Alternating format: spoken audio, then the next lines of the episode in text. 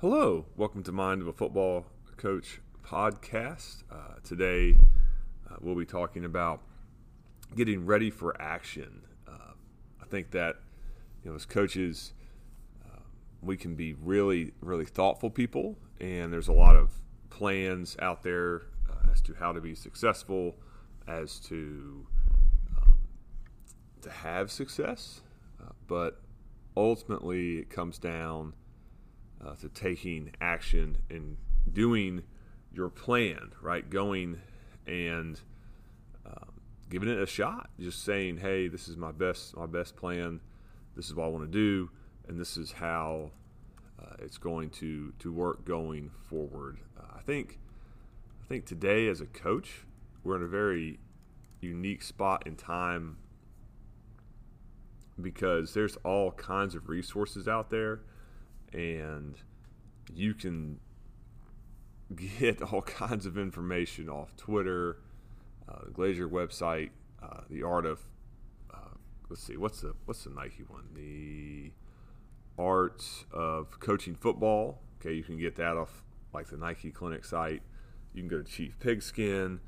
You can go to YouTube and type in whatever kind of scheme or uh, weightlifting program you're looking for and it can pop up. And I know growing up as a as a coach, and I'm a millennial, so I'm I'm not that old. I'm 30, almost 34, almost 35. Um, you know, there wasn't this this wealth of knowledge around around me playing football. It was just you knew what your coaches had taught you, and uh, you went and ripped it and did what did what they asked you to do as a player, and then when you became a coach, you just did what the head coach had put in or the coordinator, and that's what uh, that's what you ran. But these days, you can log on to a whole bunch of things and find uh, information, and it can be overwhelming. There's a lot of information out there, and it can lead to a, a little bit of paralysis by analysis uh, because.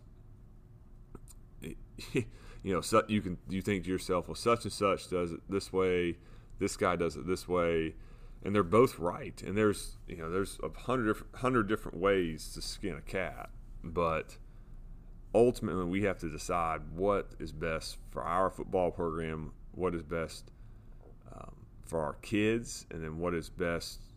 What can we best coach as coaches? What do we know the best? What do we know the adjustments to. So before we get into the, the meat potatoes of uh, of that uh, of, of this this topic of just taking taking action, want to give some plugs to some some previous podcasts. Uh, the one I just just got put up um, was Brad Birchfield uh, from Bishop Hartley in Columbus. Coach Birchfield's a um, a multi-state champion coach, a really really good coach great man. Uh, been fortunate to know him for a couple of years. Uh, the one that was put up before that is Kevin Womble, another great, great coach. Uh, knew him at uh, when I coached uh, at the Providence School in Jacksonville with him, and he was the head coach at Holmes County for a while. Now he's coaching at Niceville, and then before him was Mark Holcomb. Mark Holcomb is the coach at Oak Grove High School uh, in the Winston Salem Charlotte area he was also the coach at North Davidson for a long, long time. A really successful coach. So I feel like uh, we've been very blessed to have um, some really quality coaches on the last couple days.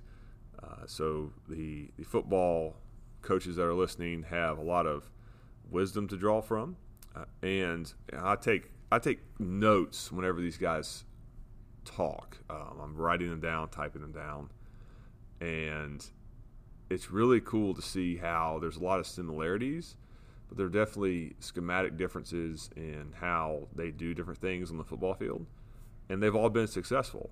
So it's it's really freeing to me to see that hey, if these guys can all be different but have success, then um, it frees me up to think I can try something new. Right, we can do something a little different uh, to try to give our our players a chance to to have a great great season, uh, which is which is really the as a coach, you're trying to give your players the best experience possible, and it's you're trying to help them be successful. Um, and that looks differently every year.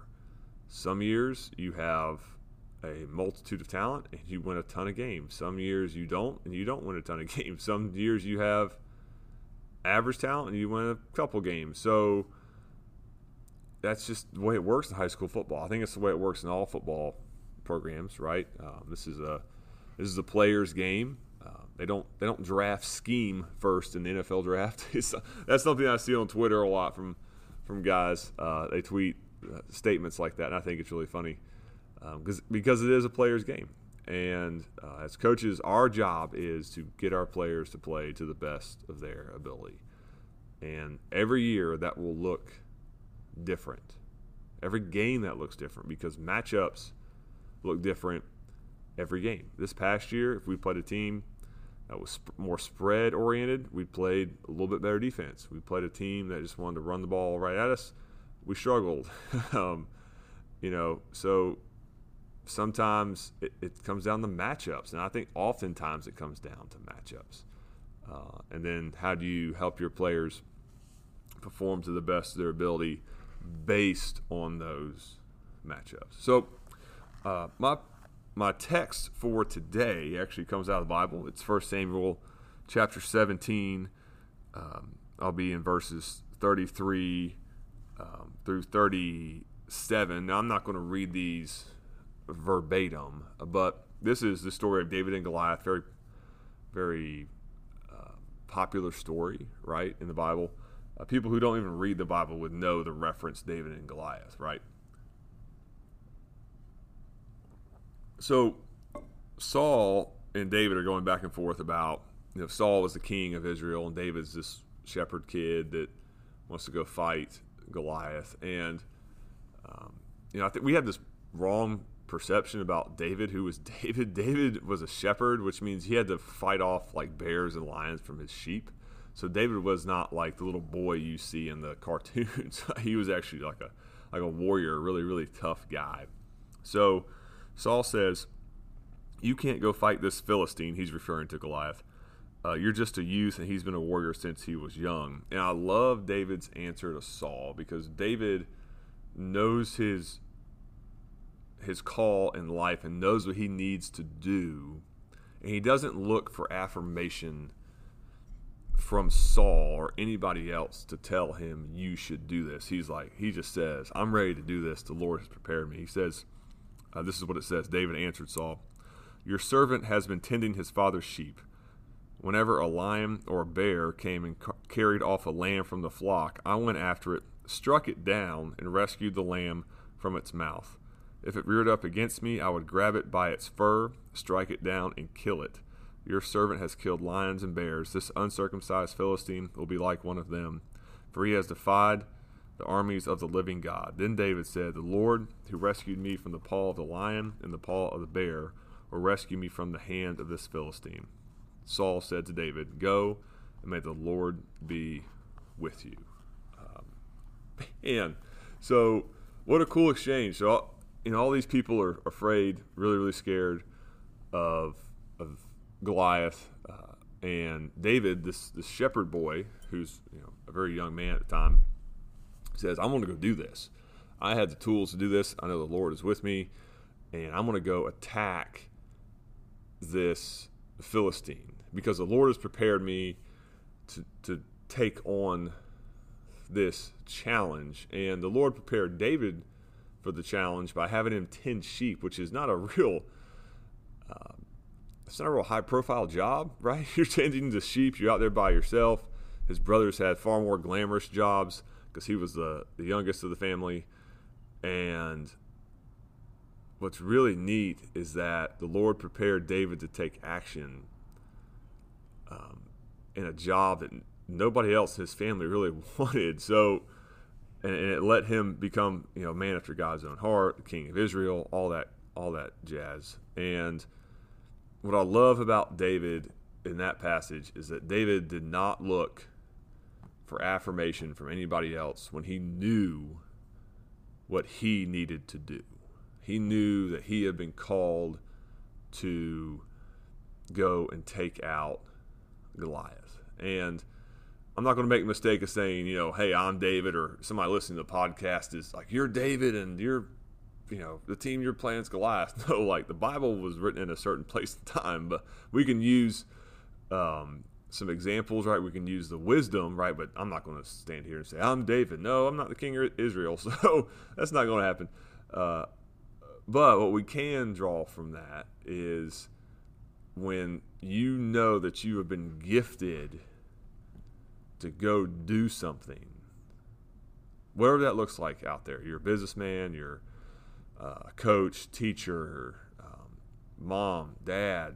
When you know that the Lord has gifted you for this upcoming challenge, that now it, it is not time for a committee meeting, right? It is time to go and take action because you know what to do because the Lord has prepared you. Now, if you're thinking you should go and like rob a bank, let's not. No, no, no, no. That's without. That's outside like the guidelines of the Bible. So let's not do that.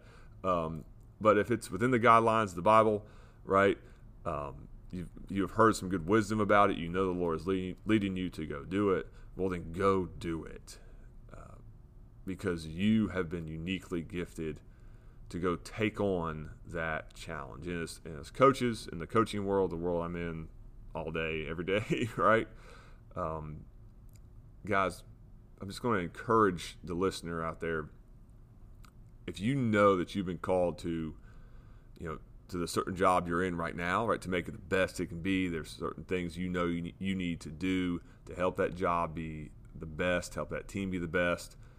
Go do it. You don't need to go get the consensus of 100 people to go and do it. Or coaches out there, you're maybe looking to become a head coach. Um, you know, and, and, somebody says, well, I wouldn't apply for that job because that's not a good job. Well, man, listen, if you feel called to do it and you know you can go make an impact, well, go apply for the job. Go give it a shot. Um, you know, not everybody can coach at the school that wins the state championship every year. okay, newsflash, right? So, you know, go and be bold in your decision making. And when you know you've been called to do it, go do it. Um, because if you if you don't, then you'll wonder the rest of your life, what could I have done? Um, because opportunity knocks once, and then it goes away. Um, so whatever you feel like is your your opportunity for today, go and attack it. Go do it. And uh, I know that um, you will be equipped with the strength to do it. So, uh, thank you for listening. I'll keep this. I'll keep this one short. Just had this on my heart this morning, and uh, I will put this up here shortly. And uh, have a great day.